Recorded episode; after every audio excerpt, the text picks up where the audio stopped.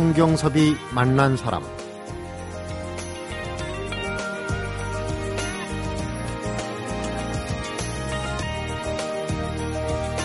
학생 수가 적어서 폐교될 운명이었던 한 시골 초등학교 학부모들과 함께 170여 명에 가까운 학생들이 찾아오게 만든 교장 선생.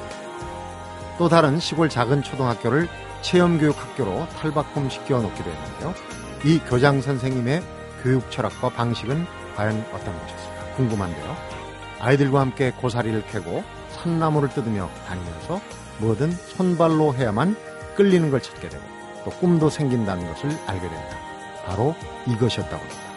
성경섭이 만난 사람, 오늘은 40년 가까운 교직 생활 동안 농촌의 작은 시골 학교 근무만을 고집해온 춘천 금병초등학교 서대식 교장 선생님 만납니다.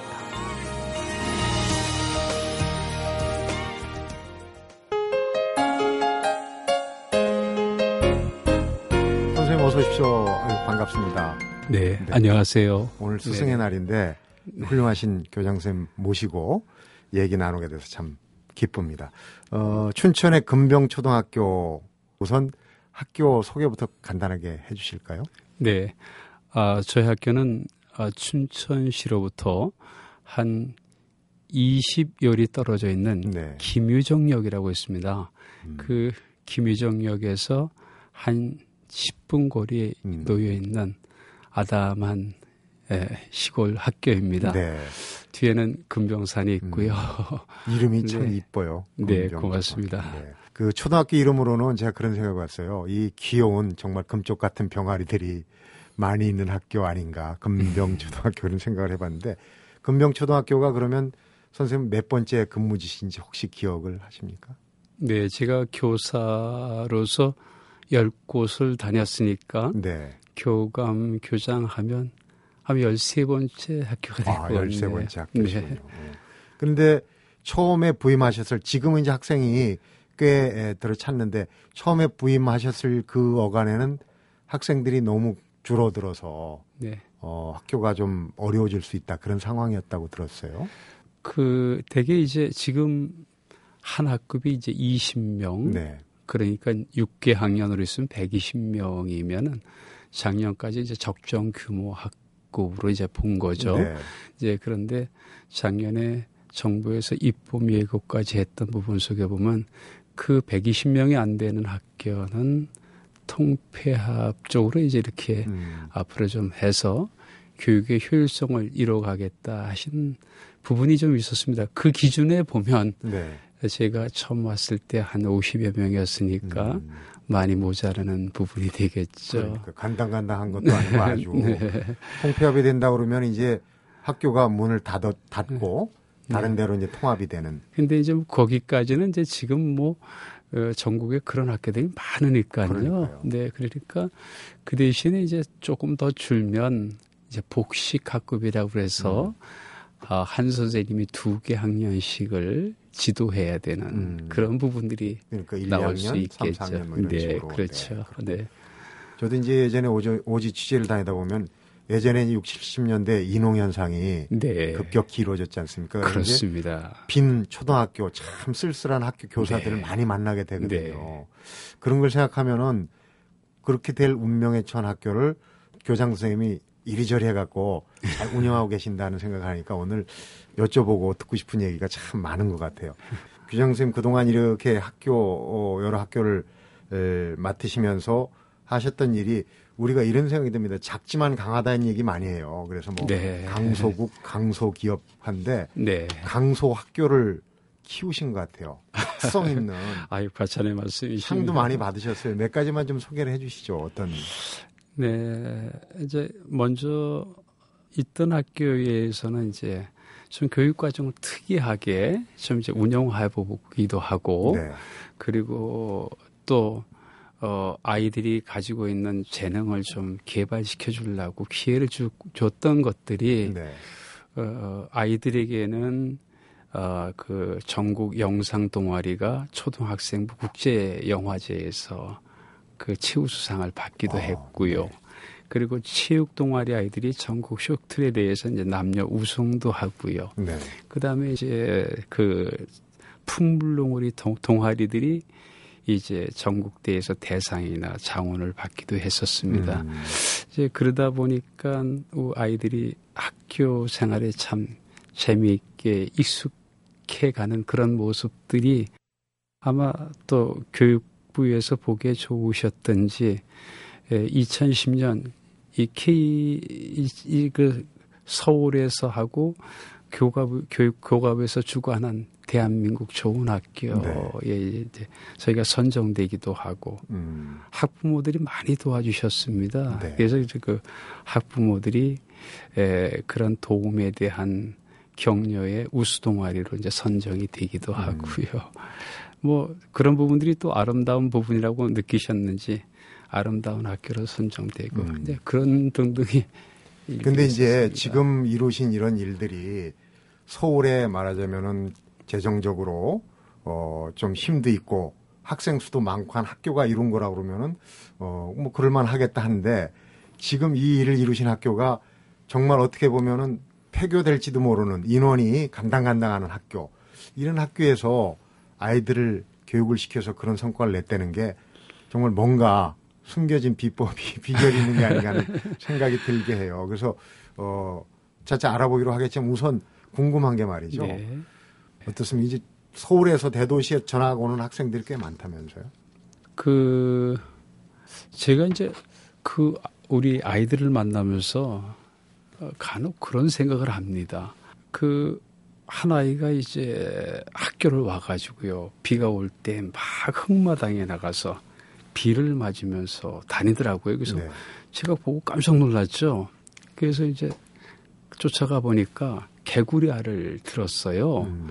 학교 그 옆에 그 개울에서 네. 개구리 알을 들고 그러면서 이제 그 신나하는 그 모습에서 왜 이렇게 비를 맞고 나왔느냐니까 자기는 그게 좋다는 거예요. 네. 어, 서울에서 왔는데 음.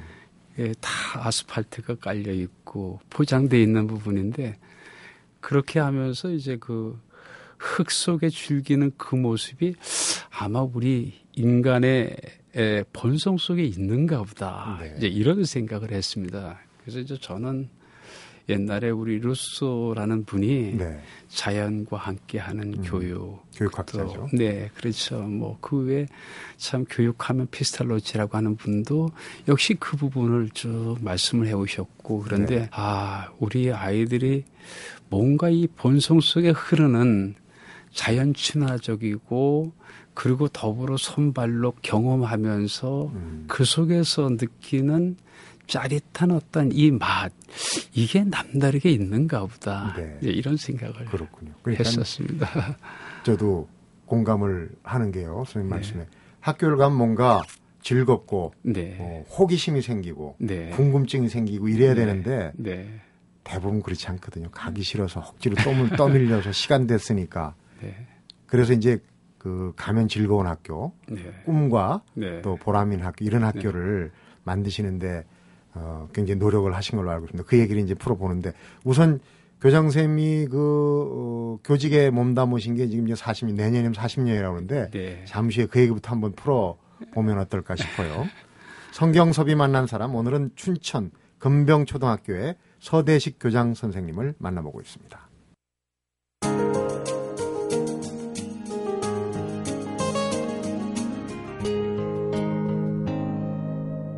성경섭이 만난 사람.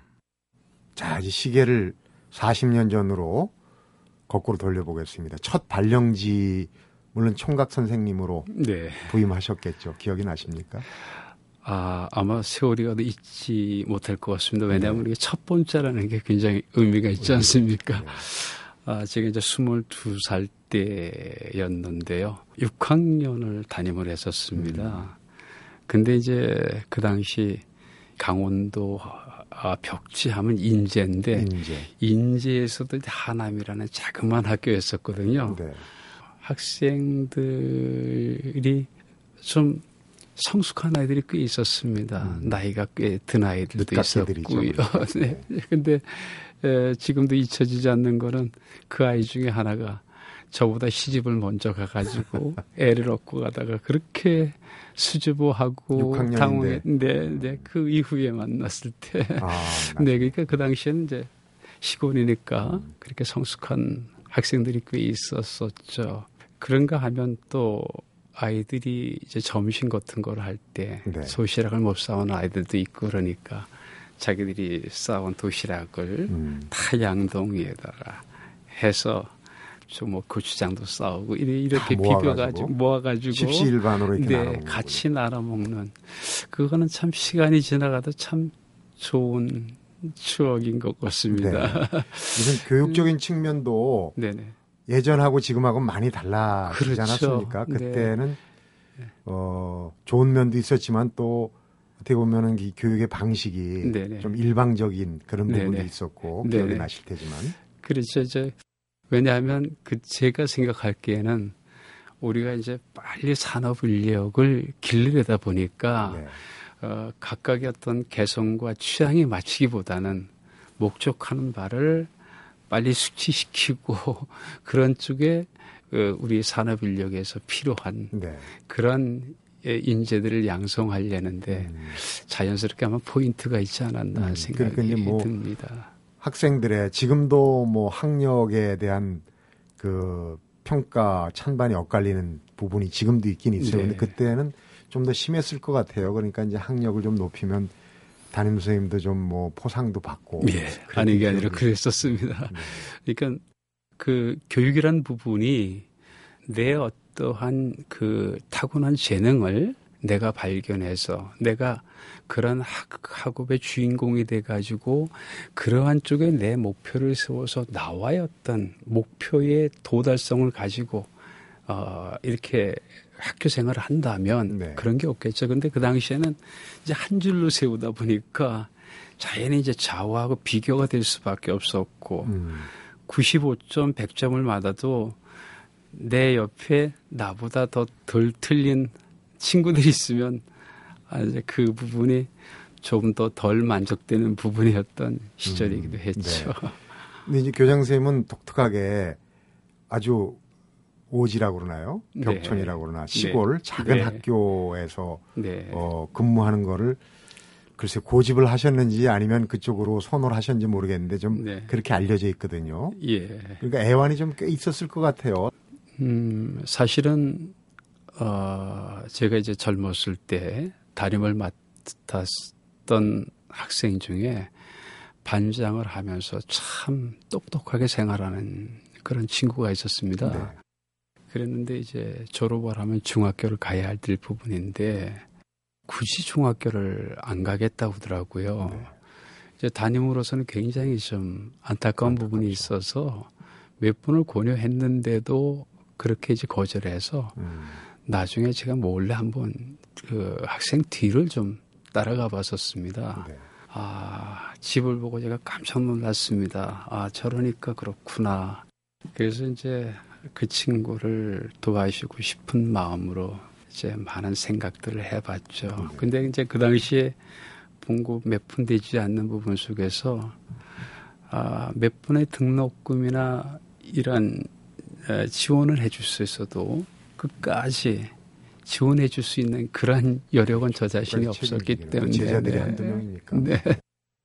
이제 그게 제가 그 후에 교직 생활을 하면서 내내 제 마음을 좀 무겁게 했었습니다. 네. 또한 번은 에, 시골에 자그마한 학교에 있었는데 아이들이 와가지고 시내에서는 방과 후 활동을 좀 해달라는데 그렇게 할 여력이 없었습니다. 네. 네. 그래서 그것도 참 무겁게 돌려보내는 그런 마음 속에서 자괴감까지 좀 들었습니다. 이게 내 한계인가. 그 아이들이 아마 이 도시에서 태어났더라면 마음대로 하고 싶은 걸 했을 텐데 하는 마음으로 어, 아마 그런 것들이 이제 제가 지금까지 시골의 작은 학교를 이렇게 다니게 된 어떤 동기였지 않나 네. 생각이 듭니다. 그런 이제 경험들이 교직에서의 초반기에 네. 네. 그 가슴 아픈 기억들 네. 어, 또이 뭔가 생각했던 그런 부분들이 전환점이 돼가지고 이제 터닝 네. 포인트라고 그러죠. 그래서 이제 선생님이 그 전환기에서 생각하신 게 이제 이런 교육이 돼야 되겠다. 네. 이렇게 실천해야 되겠다. 이런 방침들이 섰어요. 네. 그 사실은 제가 이제 처음에 우리 아이들을 바라보는 관점 속에서 그때 전체적으로 분위기가 그러니까 왜냐하면 그 당시에는 뭐 좋은 고등학교나 대학을 들어가고 네. 뭐 하면 동네 반대 프랭카드를 크게 써주고 그랬었습니다. 맞아요. 네, 그랬는데 비록 이렇게 시골에 와 있지만 우리 아이들도 모두 하면 된다, 나도 할 수 있다라고 하는 비전을 좀 심어주는 게 굉장히 중요하겠다는 생각이 들어서 네. 아이들을 9시, 10시까지 이제 붙잡아 놓으면서 욕심에 시내 나가서 문제지란 문제는 다 잡았습니다. 음. 그랬더니 이제 조그만 마을이니까 한 아홉 가지가 정도가 있더라고요. 그래서 그걸 가지고 아홉 군데 다 나오는 거는 노란색, 네. 뭐 일곱 여덟 문제가 나오는 거는 파란색, 뭐 이런 식으로 해가지고 확률이 높은 거나 약간 무조건 외우거나 약간 이 문제를 자기 것으로 만들어야 합니다. 네. 그렇게 되다 보니까 아이들이 힘들긴 했어도 이제 그 당시에 반평고사 고사에서 강원도에서 참 우수한 성적을 나타냈었습니다. 음. 그런데 그 이후에 제가 이제 참 좋은 에, 그 원로 교사 선배님을 만났습니다. 이제 그, 그 원로 교사 선배님께서 저한테 의미 있는 말씀을 좀 주신 게 있었습니다. 네.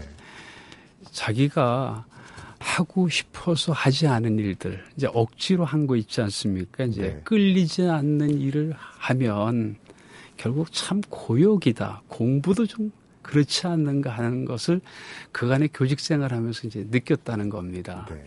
그런가 하면 애들이 다 듣는 것 같지만 사실은 자기가 필요하고 자기가 그 그냥 선택되어지는 부분만 듣는다. 네. 이런 말씀도 하시고요. 근데 그 말씀이 굉장히 좀 와 닿았습니다. 왜냐하면 그렇게 열심히 가리키느라고 했지만 역시 제가 기대하는 거하고 전혀 다른 결과들이 나오는 그런 게 있었었거든요. 네. 근데 이제 그 다음에 이제 역시 작은 학교, 복식 학교를 가서 이제 네. 근무를 하게 됐습니다. 그 아이들하고, 어, 예, 그런 부분을 느끼면서 제가 이제 아이들이 좀 즐겁게 하고 싶은 게 뭔지 좀 들어보자. 그리고 음. 그걸 한번 해보자. 그러고서 이제 그러한 일련의 체험 활동을 하고 그걸 교육 과정으로 연결했더니 의외로 그 내용에 대해서 그 숙지하거나 음. 또는 즐거워하거나 하는 아이들이 굉장히 많더라는 겁니다. 네. 그래서 제가 아, 좀 생각을 달리했습니다. 아하, 이 교육이라는 게 앞에서 일방적으로 끌고 가는 거냐. 또 아이들이 자신의 어떤 즐거움을 느낄 수 있도록 음. 그런 기회를 제공하고 함께 어우러 갈 수 있는 그런 어떤 안내자 역할을 하는 거냐. 네. 이제 이렇게 하면서 이제 조금 더 이제 교육 문서를 좀 봤더니 그 우리 동양적인 건 가르친다라고 하는 가르칠 교자가 있습니다. 네. 이제 이 부분은 노인 노자에다가 아들 자자 그리고 그렇죠. 칠복자가 붙어 가지고 먼저 태어난 사람들 그리고 공부한 사람들이 그 뒤에 사람들한테 지식을 전수해주고 그 삶의 어떤 도리를 일깨워주는 이런 부분이거든요. 네. 그러니까 네. 결국은 조금 어떤 선택성보다는 피선택성이 이제 더 강한 네, 부분이죠. 네, 네네네. 그런 측면인데 또 한편으로 보면 이제 그 똑같은 교육이지만 영어로 에듀케이션이라고 하는 부분은 네. 우리 아이들이 얼굴색이 다 다르듯이 타고난 저마다의 잠재 능력, 재능, 뭐 어떻든 자기만의 음. 어떤 그 취향들이 있는데 이런 부분들을 발견케 해주고 그걸 잘 발현해 갈 수 있도록 옆에서 이제 돕는 손길이다. 이제 네. 그런 부분이거든요. 그래서 아, 요즘에 흔히 얘기하는 좌뇌 우뇌 얘기 있지 않습니까? 네. 이제 좌뇌 부분은 우리가 보면 이게 이제 논리적이고 인지적이고 그리고 이제 모든 걸 자 구조적으로 이렇게 습득하는 부분이라면 네. 우뇌 부분이 직감적이고 감성적이고 감성적. 창의적이죠. 그렇지만 그런 쪽에서 이제 제가 아 참 지금까지 좌뇌 쪽에 제가 이제 중심을 뒀다면 네. 이제는 우뇌도 그렇게 강구하지 말고 할 수만 있다면 우리 아이들이 그걸 공유할 수 있도록 기회를 좀 줘야겠다. 네. 이 부분이 이제 중요한 제 교직 생활의 음. 예, 전환점이 그러니까 이제 그런 큰 깨달음. 네네. 어, 스승님의 그런 큰 깨달음이 결국은 그 수많은 제자들 그 깨달음 이후에 우리 교장 선생님이 가르치신 그 네. 제자들이 또 얼마나 잘 됐겠습니까? 오늘, 어, 오늘 현재 금병 초등학교에서는 어떻게 가르침이 이루어지고 있는지 잠시 네. 한번 알아보도록 하겠습니다. 네.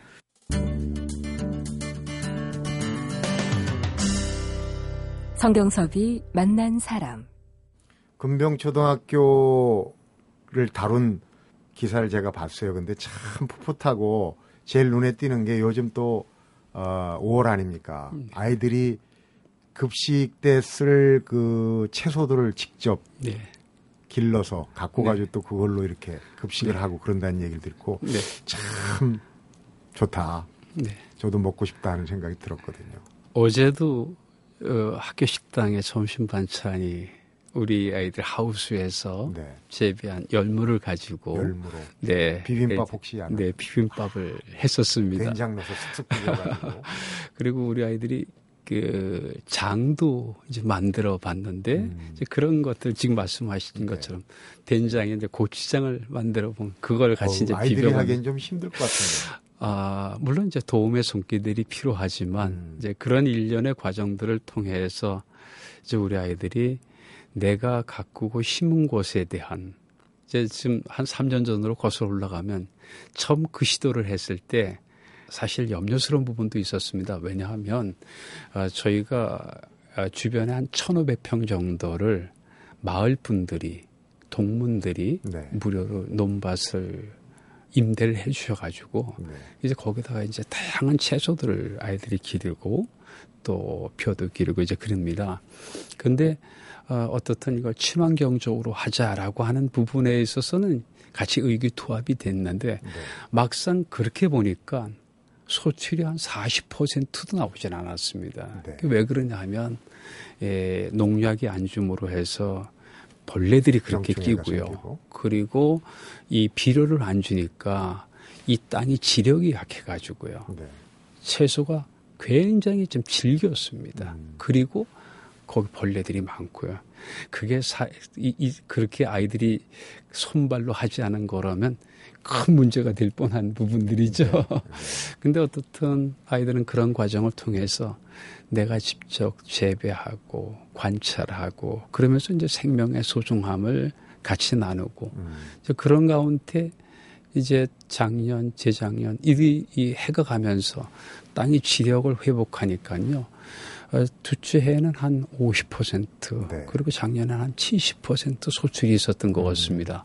근데 이제 그런 소출 속에서 아이들이 심은 것만큼 거두고 그리고 자연의 어떤 이치를 네. 함께 나눠 갔던 음. 기억이 납니다. 그게 다 교육이죠. 40%가 예, 그렇죠. 50%가 되고 60% 네. 그걸 보는 거 아닙니까? 해가 네, 갈수록. 그렇죠. 근데 대단하신 게 어, 앞에도 이제 여러 가지 뭐 잘했다고 상 받으신 게 그 시골 학교로서 사실은 자원이 없잖아요.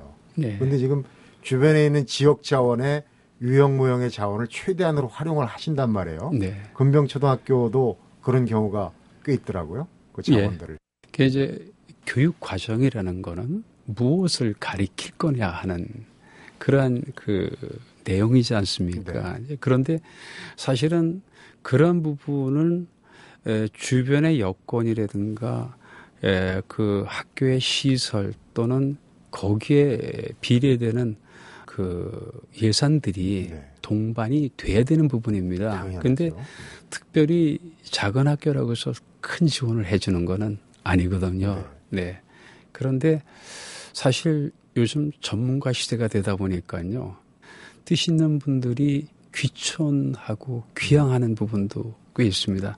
마침 저희 학교 주변 옆에는요, 10분 거리에 에, 김유정 문학천이 있고요. 네. 그리고 그 금병산 밑에는 어, 많은 전문가들이 와서 생활을 하고 있습니다. 한 열대 분이 지금 제가 와 있는, 계신 걸로 아는데요.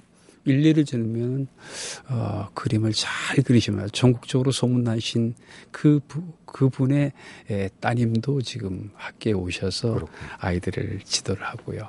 이 교수님들이 과학 활동을 이렇게 나뉘면서 에, 이건 나물이고 이거는 어떠한 생태적인 특성이 있고 음. 아이들이 먼저 발견케 하시고 그거를 정리해주고 네. 이런 일련의 활동을 하고요. 어, 서울 같은 데에서는 4D라고 해가지고 이 옛날에 수수깡 있지 않습니까? 네. 이런 걸로 이렇게 조립하던 건데 그 자리를 현대화한 겁니다. 음. 이제 이런 부분을 와서 아이들한테 무료로 그 자료를 이렇게 보면 참 뜻있는 교육 독지가들이 참 많다 하는 생각을 네. 하게 됩니다. 거꾸로 얘기를 하면은 그런 분들이 주변에 아무리 많아도 네. 학교가 중심이 되고 그런 부분을 깨우치지 않는다면 그게 이제 다 소용없는 자원이 되는 거 아니겠습니까? 근데 그 자원을 지금 다 보물 구슬처럼 지금 엮으셨어요. 그러니까 어느 지역 사회든 학교가 중심이 돼야 된다. 예. 학교가 나서야 지역사회도 같이 협동을 한다. 네네. 네. 발전할 수 있다. 이런 그 주장을 하시는 거 아닙니까? 예. 에, 이제 제가 그간에 이렇게 작은 학교를 다니다 보니까 마을 사람들의 삶의 터전이 곧 학교입니다. 왜냐하면 선배 후배들이 다 그 학교를 그렇죠. 통해서 배출이 됐고요. 몇 년이 이어져. 예, 지금은 내 아이가 없다 하더라도 다 친척들, 자녀들 이렇게 되다 보니까요. 네. 결국 학교는 그 지역사의 언로의 중심이고 문화 어떤 통로 역할을 하고 음.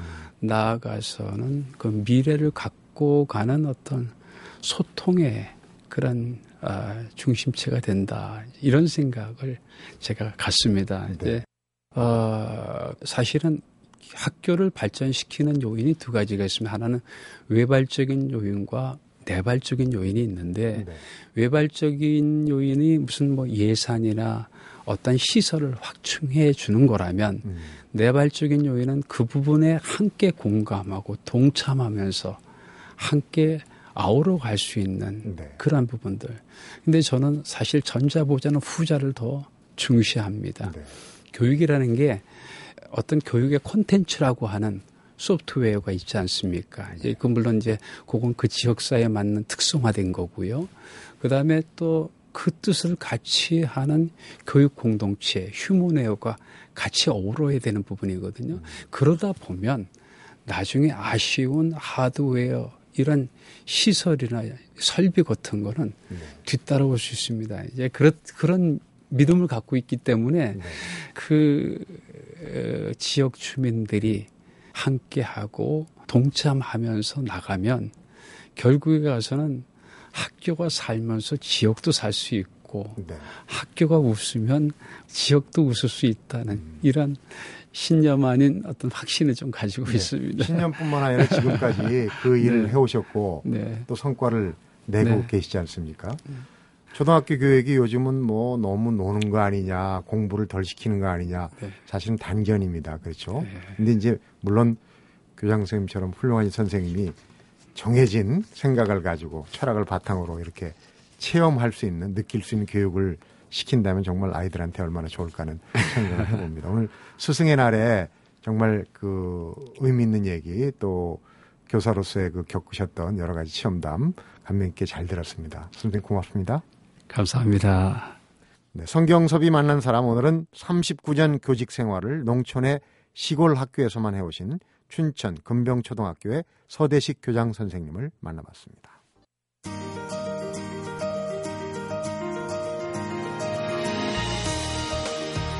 서대식 교장 선생님이 평생 좌우명으로 삼고 가시는 이야기 바로 이런 눈 덮인 벌판을 걸어갈 때는 그 발걸음을 어지러이 하지마. 오늘 내가 걸어간 발자취가 반드시 뒷사람의 이정표가 될 것이다. 소산대사의 선시라고 그러는데요. 교장 선생님의 40년 교직 생활, 온몸으로 터득해온 교육 철학 속에 그대로 녹아있다는 생각이 듭니다. 성경섭이 만난 사람, 오늘은 여기서 인사드립니다.